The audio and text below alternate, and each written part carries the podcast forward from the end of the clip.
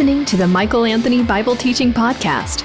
This episode covers the life of Christ in the Gospel of Luke. You can enjoy more messages like this with the free Courage Matters app, available in your App Store. If you'd like to request Michael for an interview, guest appearance, or as a keynote speaker for your event, click the Invite tab on the Courage Matters app or on CourageMatters.com.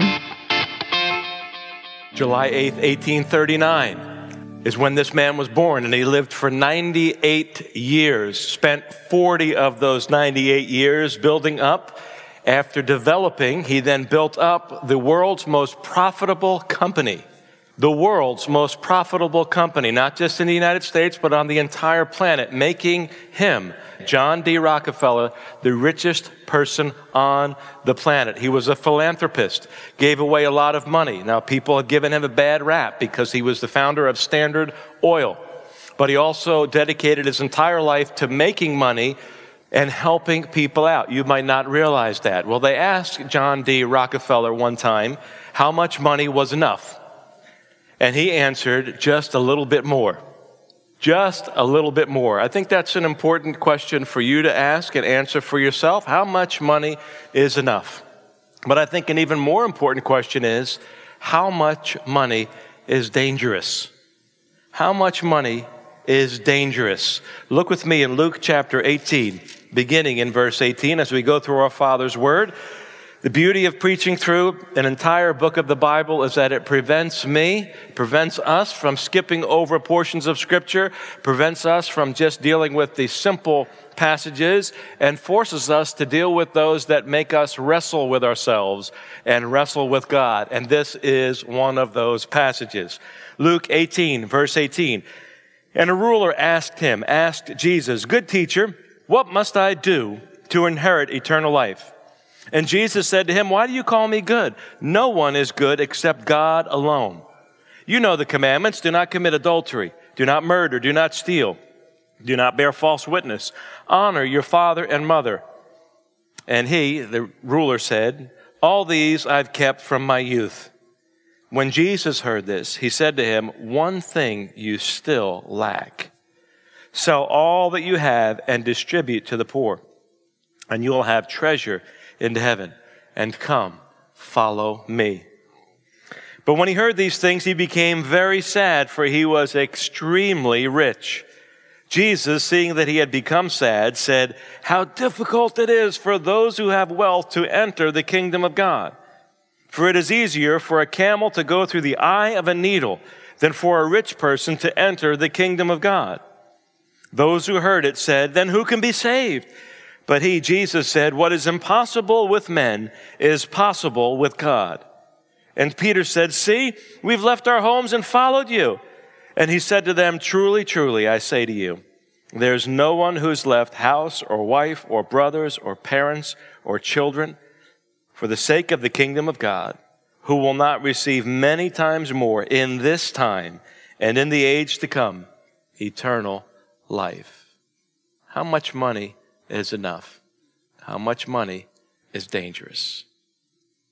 I love the way Peter responds in this passage, and you should too, because it teaches us a thing or two about the ongoing pursuit of a follower of Jesus Christ.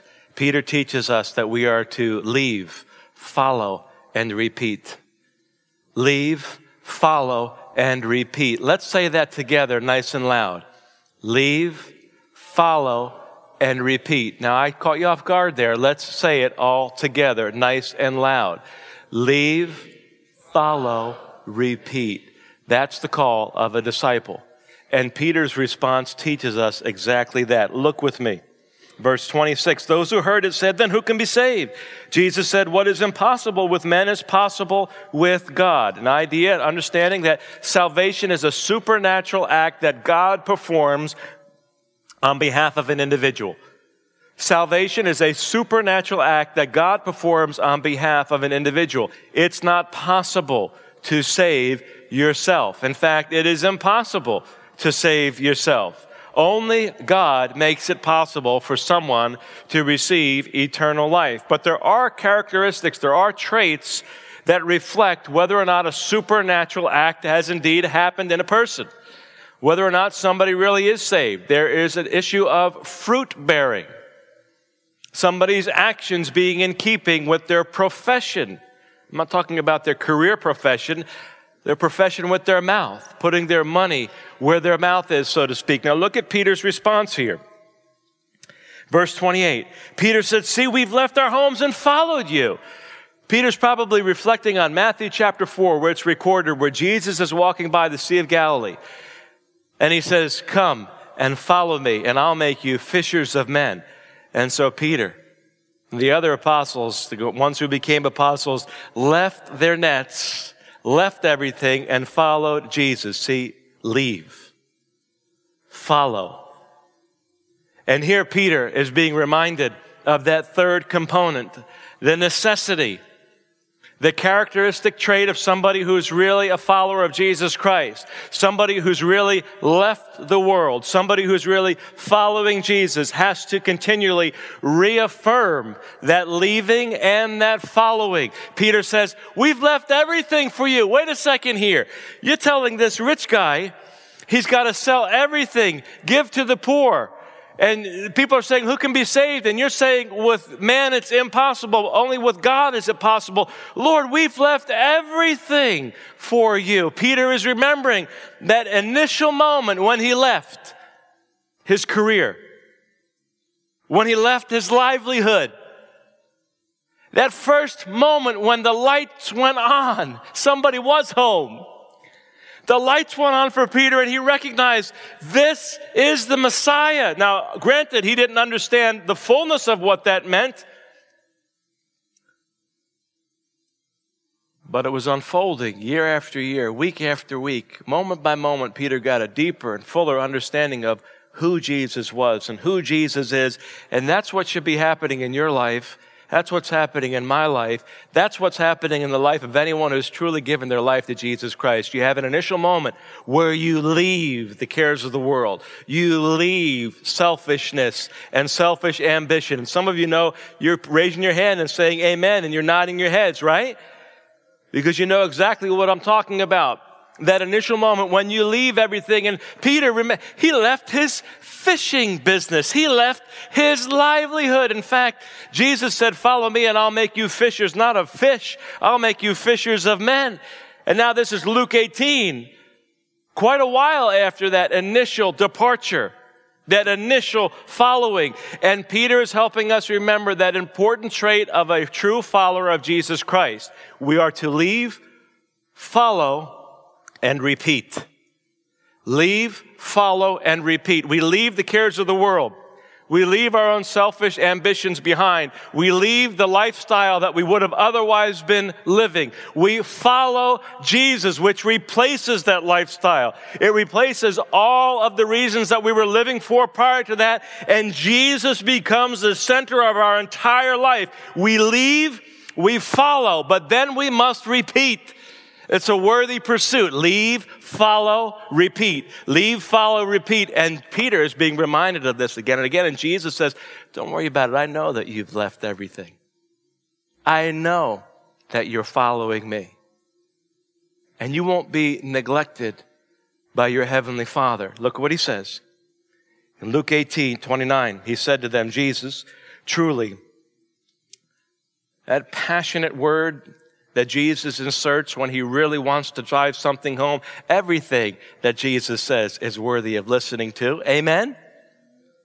But here in particular, he's saying, truly, don't lose sight of this, especially. Truly, I say to you, there is no one who has left house or wife or brothers or parents or children for the sake of the kingdom of God who will not receive many times more in this time and in the age to come eternal life. But you really have to leave and you really have to follow and you really have to repeat because haven't you realized what I've realized?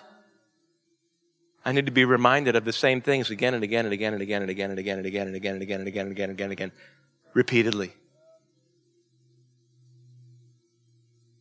Yes, there was that initial moment if you're a follower of Jesus Christ when for the very first time you realize that Jesus rose from the dead. Yes, there was a time when you first gave your life to Christ when you realized that your sins were placed on Jesus on that cross and that Jesus died in your place. Yes, there was that initial time of surrender where you gave your life to Jesus Christ and said, No longer am I going to do my own thing in my own ways, in my own power. I'm now going to follow Jesus. And I give you all my sins and I give you all my future and all of my hopes, my whole livelihood, everything that I have, I give it to you. I leave. I follow. But a disciple repeats that again and again and again. It's the same thing, different day with new experiences, with new triumphs, with new victories. It's a beautiful walk. It's designed to be a relationship where we are saying no to where we otherwise would go if we didn't follow Jesus. And we tread into new territory, uncharted territory, advancing the only kingdom that will endure forever for the only living and true God, Jesus Christ. That's the way it works. But notice what Jesus says. Truly I say to you, there's no one who has left house or wife or brothers or parents or children for the sake of the kingdom of God, who will not receive many times more in this time and in the age to come eternal life. See what Jesus is teaching here to the, the ruler. We know that he's young because the other gospels help us understand that he was not only rich, but he was a young ruler and with that youngness, with that youthful age that he was, he also had a naivety and a bit of arrogance about him. How do we know that he was a bit naive and a bit arrogant? Because he might have been a ruler and he might have been very rich, but look at his interaction with Jesus. Verse 20, Jesus refers to Exodus chapter 20 and Deuteronomy chapter 5, the Ten Commandments, where they're clearly listed. Jesus is not exhaustive here, but it's a nod to them. You know the commandments. Do not commit adultery, do not murder, do not steal, do not bear false witness, honor your father and your mother. And here's the naivety and the arrogance coming out of the rich young ruler's mouth. And he said, All these I have kept from my youth. Really? All of these you've kept from your youth? Jesus said, if a man even looks at a woman lustfully, he's committed adultery with her in his heart. Romans 3:23 says that all have sinned and fall short of the glory of God. All of us have missed God's standard. Now, a man or a woman, a boy or girl could make it their ambition to follow the Word of God, and that's a noble, worthwhile thing. But none of us, not one of us at all, consistently all the time has followed all the commands of God. All have sinned and fall short of the glory of God. Now, Jesus doesn't get into that whole debate with him about that because Jesus knows there's one thing in this guy's life that's got him hamstrung.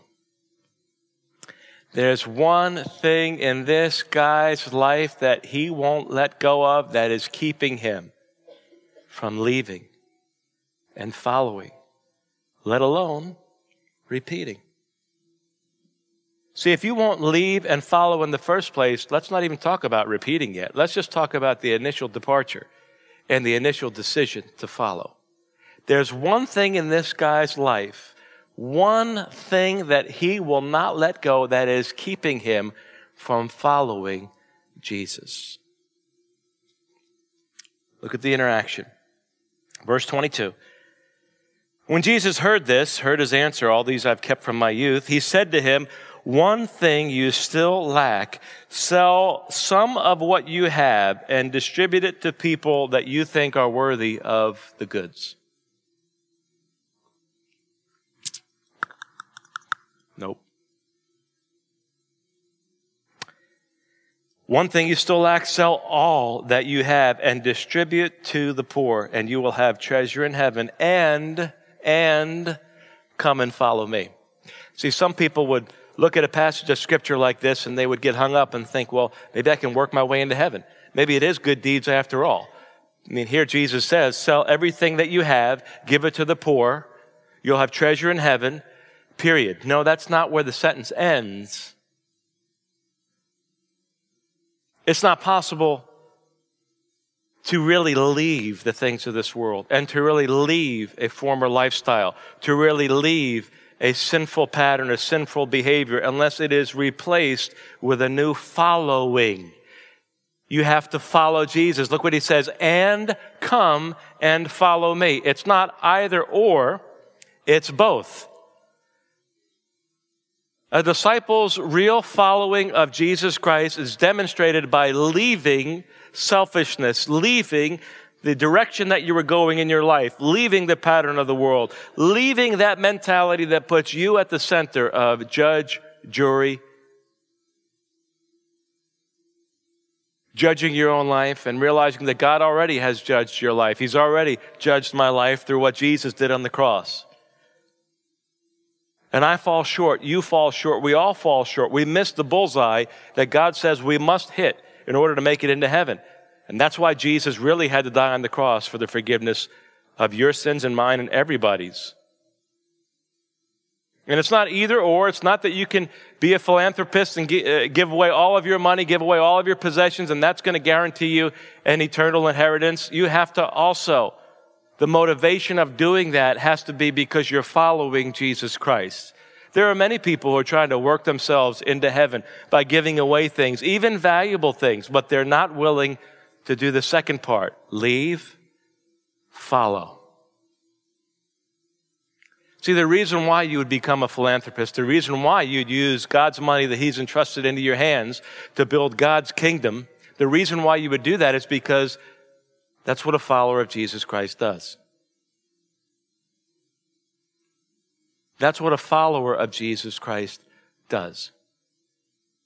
A follower of Jesus Christ takes all the resources that God has given them and follows Jesus in such a way that they realize that all of the resources, everything that you have, the gift of time that God has given you, the gift of money that God has given you, the gift of resources that God has given you, all of that has been given to you for one purpose and one purpose alone. Yes, God wants you to enjoy them, but that one purpose is wrapped up in following Jesus, using everything that God has given you. Everything. To really follow Jesus with everything that you have. You see, there's no such thing as partial obedience. There's no such thing as almost surrendering to God. This one thing is what was hanging up this rich ruler. One thing. One area of his life that he was not willing to give to God. He went away very sad. Very sad. And Jesus uses this analogy. It's harder for a rich man to get into the kingdom of God than for a camel to get in through the eye of a needle. Now, you might have heard this talked about at some particular point that in the Middle East, in the walls that were there, there are sometimes there are these big doorways that somebody could walk through, and other times a smaller doorway that the camel could kneel down and get through with all of the bags on top of the camel's back. And that was used at times for transporting goods in through that city wall or in through that wall of that house or the wall of the compound. It was called the eye of the needle. And the camel could get down on all fours and squeeze through that thing. It was a difficult endeavor. But with some effort, and some diligence, the camel could squeeze through that door, the eye of the needle, and get into the compound or the house or wherever it was that he needed to go while protecting other people from coming in and out of the door. It's been called the eye of the needle. And it sounds really good, doesn't it? Some of you have probably heard that. The only thing is, it's not true. You can't believe everything you're reading about from bloggers. You can't believe everything that just sounds like it's really spiritual and sounds really significant. The eye of the needle is the eye on a sewing needle. That's what Jesus is referring to. How hard do you think it is to get a camel through the eye of that needle?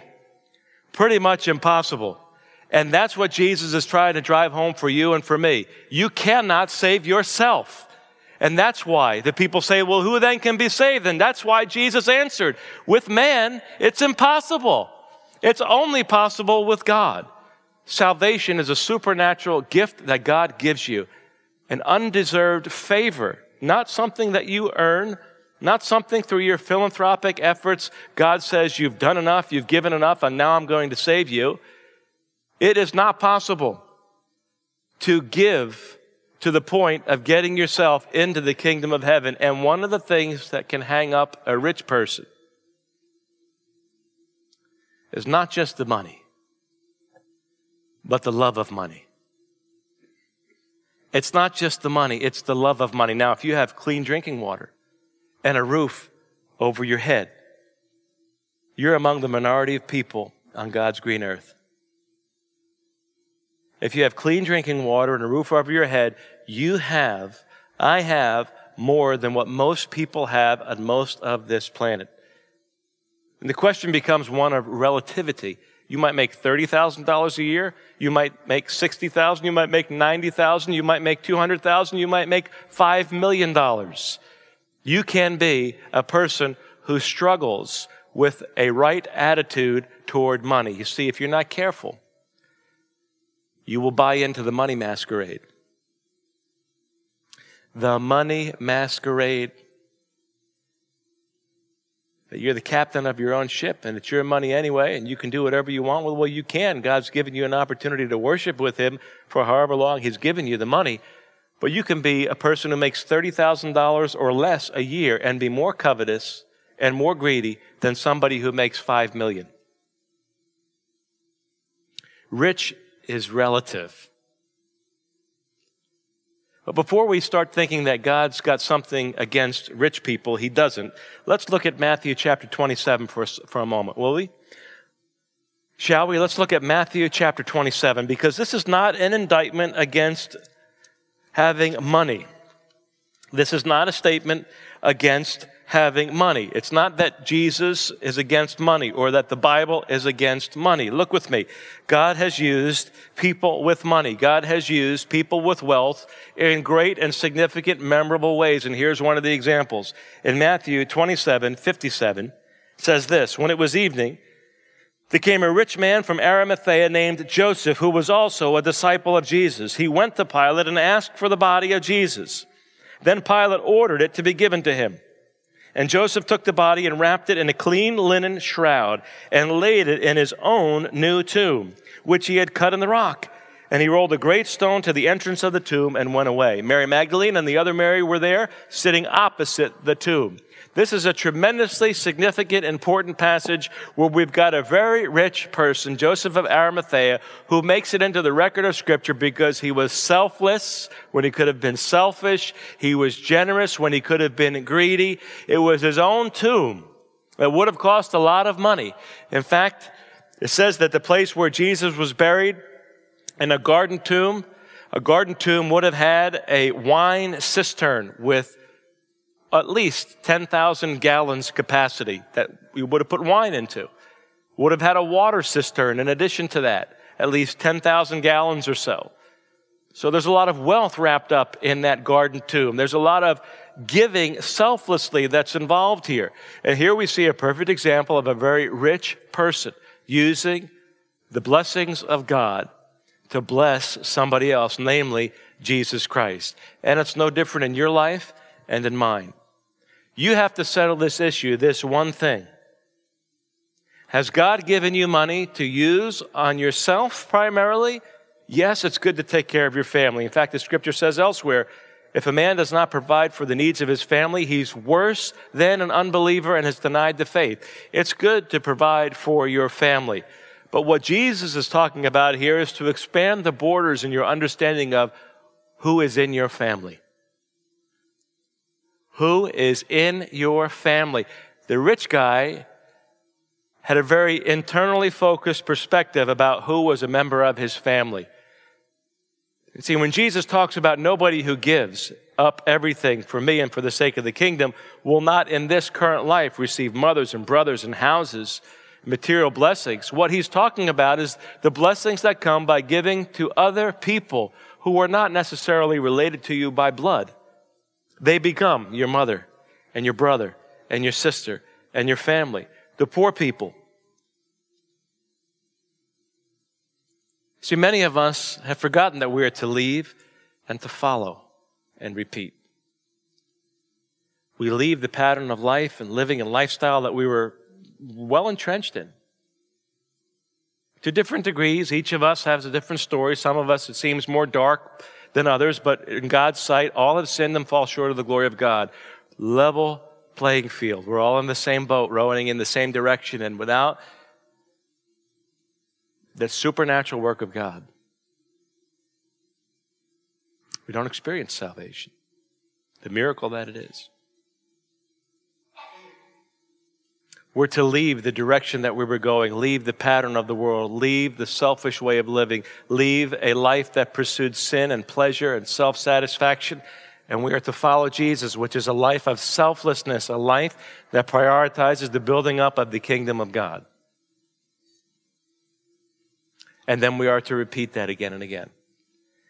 And I love that Peter is the one who says, Lord, what are you talking about? We've left everything. And Jesus has to comfort him and remind him, I know that you've left everything, and I'm going to provide for you. You see, that's the way it works. If you're about God's business, God will take care of your business. If you make it the priority of your life to be about God's business, God will take care of your business. He does it every single time. Beware of the money masquerade. It presents itself as this cure all to all the problems. How much money is enough? Just a little bit more. The real question is how much money is dangerous? See, money becomes dangerous when we begin to see it as the answer to all life's problems, when we begin to see it as a tool to feed my mouth, to provide more material goods for myself, which I can't take with me once I breathe my last breath, neither can you. Nobody's ever taken it with them. The Egyptians had tombs sealed up with all types of goods. The Chinese, all of all types of things that they thought that they the leaders could take with them into the next life, only to find out the hard way it's appointed for man to die once, as the book of Hebrews says, and after that to face judgment. You cannot take it with you. The only thing you can take with you is the eternal treasure that a selfless life of following Jesus Christ accumulates. And that's done when you build the kingdom of God, not the kingdom of man. So God does have a place for money. We see that in Joseph of Arimathea's life. We see that in multiple instances of Scripture. But we see a tremendous problem arising for people when they, pre- when they begin to pursue money and stop following Jesus. Look with me. 1 Timothy chapter 6. In 1 Timothy chapter 6, a potent passage of scripture, 1 Timothy 6, beginning in verse 6. Here's the way we ought to live. Now there's great gain in godliness with contentment, for we brought nothing into the world and we cannot take anything out of the world. But if we have food and clothing, with these we will be content. Food and clothing keeps us from going around life being embarrassed and embarrassing each other. But those who desire to be rich fall into temptation, into a snare. Look at the descriptive words. That just when we think the apostle's done, he drives another nail in the coffin. But those who desire to be rich fall into temptation, into a snare, into many senseless and harmful desires that plunge people into ruin and destruction. For the love of money is a root of all kinds of evil. It's through this craving that some have wandered away from the faith and pierced themselves with many pangs. Look at the significance of what's being said here. Let's look at verses 9 and 10 again. Those who desire to be rich fall into temptation, into a snare, into many senseless and harmful desires that plunge people into ruin and destruction. For the love of money is a root of all kinds of evils. It is through this craving. What craving? Through a craving of wanting more and more and more, the craving for money, that some have wandered away from the faith and pierced themselves with many pangs. It's not money that is evil. It's not having money that is evil. Some of us who have been given a lot of money need to walk away from the guilt that we, the false sense of guilt because you have a lot of money. Glory to Almighty God that He's given you that money. He's given you that money the same way He's given somebody who's got far less money to use in building up the only kingdom. And that lifestyle comes as a result of leaving and following and repeating. It's that decision that must be continually revisited. All that I have belongs to God. All that I am is because of God. every dime, every breath, every moment that I have comes as a gift from God, and now I worship Him with my lifestyle, giving Him back all that He's given me. And that's where your joy is. That's where your satisfaction is. It's not money that is evil, it is the craving of money. Because Jesus puts it right in Luke chapter 16. Look with me at Luke chapter 16, how Jesus speaks about this issue very clearly. Luke 16, 13, no servant can serve two masters, for either he will hate the one and love the other, or he will be devoted to the one and despise the other. You cannot serve God and money. You can't. Paul says it. We just looked at it. Many people who have desired to serve money instead of God money instead of God have pierced themselves with many woes. They've turned their back on the faith. And what is faith if it's not following? Isn't that what it means to have faith? To leave, to follow, and repeat. It's so simple, even a child can understand it. The way we get into the kingdom of God is by leaving all things for this rich ruler. He needed a selfless attitude adjustment. He was a victim of what we would call spiritual amnesia. You know, things happen in the course of your life. They happen in my life. Life is what happens to you when you're making other plans. You're going about doing your own thing, and then something happens in the course of your marriage that you didn't expect and it hits you hard, drives you to your knees. Something happens in the course of your business and your finances and it hits you hard, drives you to your knees. Relationally, there are all types of expectations that we have that just didn't pan out. People that we wanted to be close to that we didn't get to be close to relationships that we perceived to be a certain way that ended up being quite different than what we thought they would be, what we hoped that they would be. And you find yourself in this time of life, in this season of life, you didn't imagine that you would be here where you are right now. In this journey of life that you envisioned for yourself years ago, life is what happens to you when you're making other plans. There are things that happen that hit us hard. They hit us over the head. In the natural world, we get something called amnesia.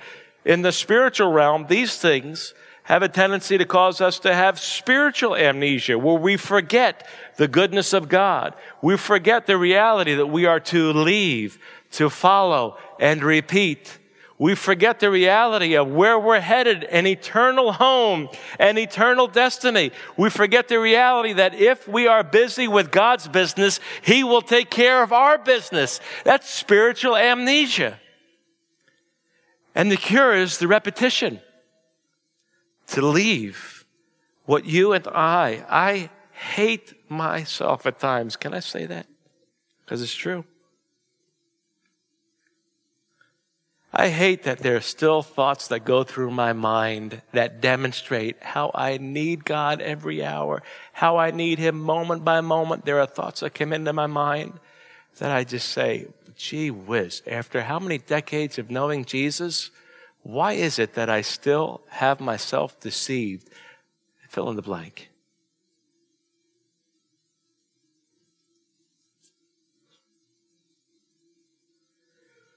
Leave. Follow. Repeat. Leave, follow, repeat. That's the mark of a disciple. You leave the world. You leave yourself behind. It's in the rearview mirror. And as we continue to follow what you were, gets further and further in the distance, becomes smaller and smaller and smaller until one day when you see God face to face, who you were will be absolutely nothing compared to who you became when you leave, when you follow, and when you repeat. Now, a passage of scripture here in Second Thessalonians chapter 3. Let's look at Second Thessalonians chapter 3. A passage of scripture like this, when we look at a passage like this in Luke chapter 18, some would look at this and say, well, this is a government mandate to raise taxes and to redistribute wealth. After all, it's right here in the Bible. It's a noble thing. We have it coming out of Jesus' mouth himself. Sell everything you have and give it to the poor. So some would look at this, especially in today's day and age, as a government mandate for higher taxes to redistribute the wealth. Going to take it from the 1%. By the way, we probably are in the 1%. Most of us in North America, in the United States of America, much more wealthy than most of the people on the planet. So let's stop talking about the elite 1% as if we're not in it. We had clean drinking water and a nice roof over our heads, we're more wealthy than most of the people in the majority of the places on this planet. Let's stop talking about wealth as if other people are wealthy and I don't have it. You've got something to give to God. I've got something to give to God. It's you. Every single part of yourself because the disciples all in. See, those who would look at that passage of Scripture, Luke 18, and say that's a government mandate, an excuse for or a justification for taking from the wealthy and redistributing to the poor, I would encourage them to read the rest of the Bible, like Second Thessalonians chapter 3, which completes the picture, verse 6. Now we command you, brothers, in the name of our Lord Jesus Christ, that you keep away from any brother who's walking in idleness and not in accord with the tradition that you received from us. For you yourselves know how you ought to imitate us, because we were not idle when we were with you. Nor did we eat anyone's bread without paying for it. But with toil and labor we worked night and day, that we might not be a burden to any of you.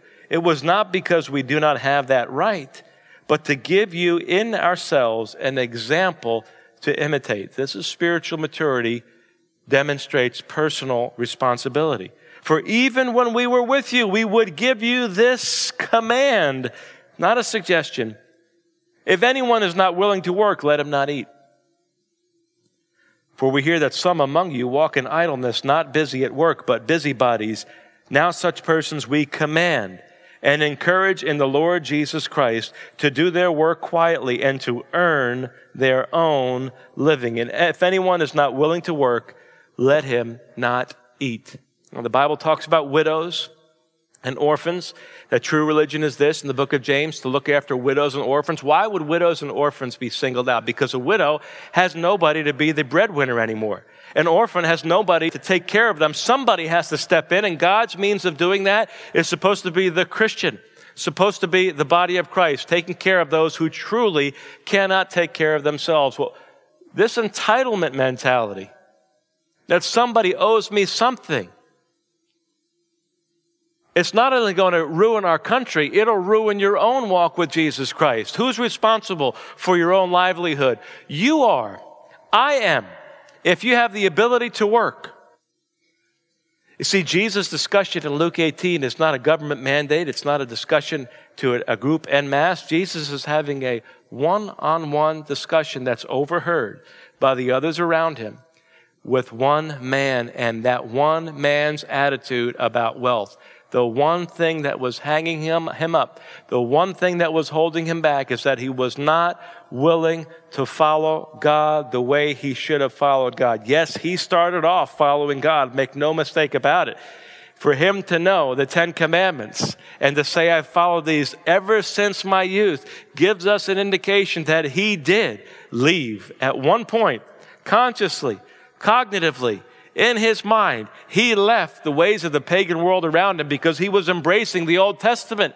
He was embracing the laws of God. He did leave, but his problem was that he was not willing to mature and follow.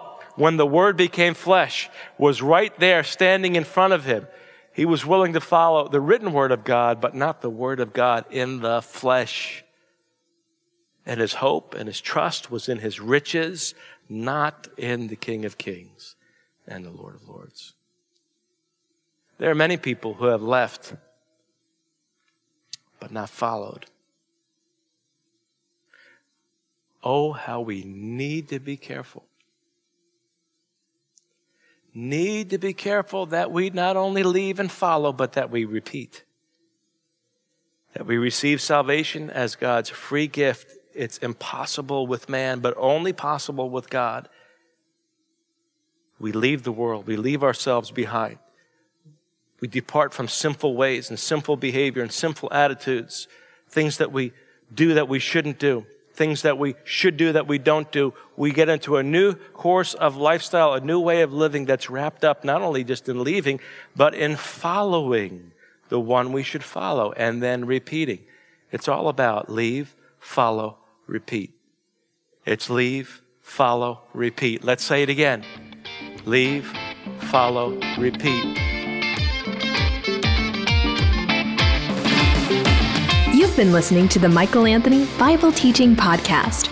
If you enjoyed this message, you'll love Michael Anthony's Courage Matters podcast, where he focuses on leadership, relationships, and world events. To learn more, visit CourageMatters.com or download the free Courage Matters app. Interested in requesting Michael for an interview, guest appearance, or as a keynote speaker for your event? Click the Invite tab on the Courage Matters app or on CourageMatters.com. In the meantime, keep looking up. There's no place else worth looking.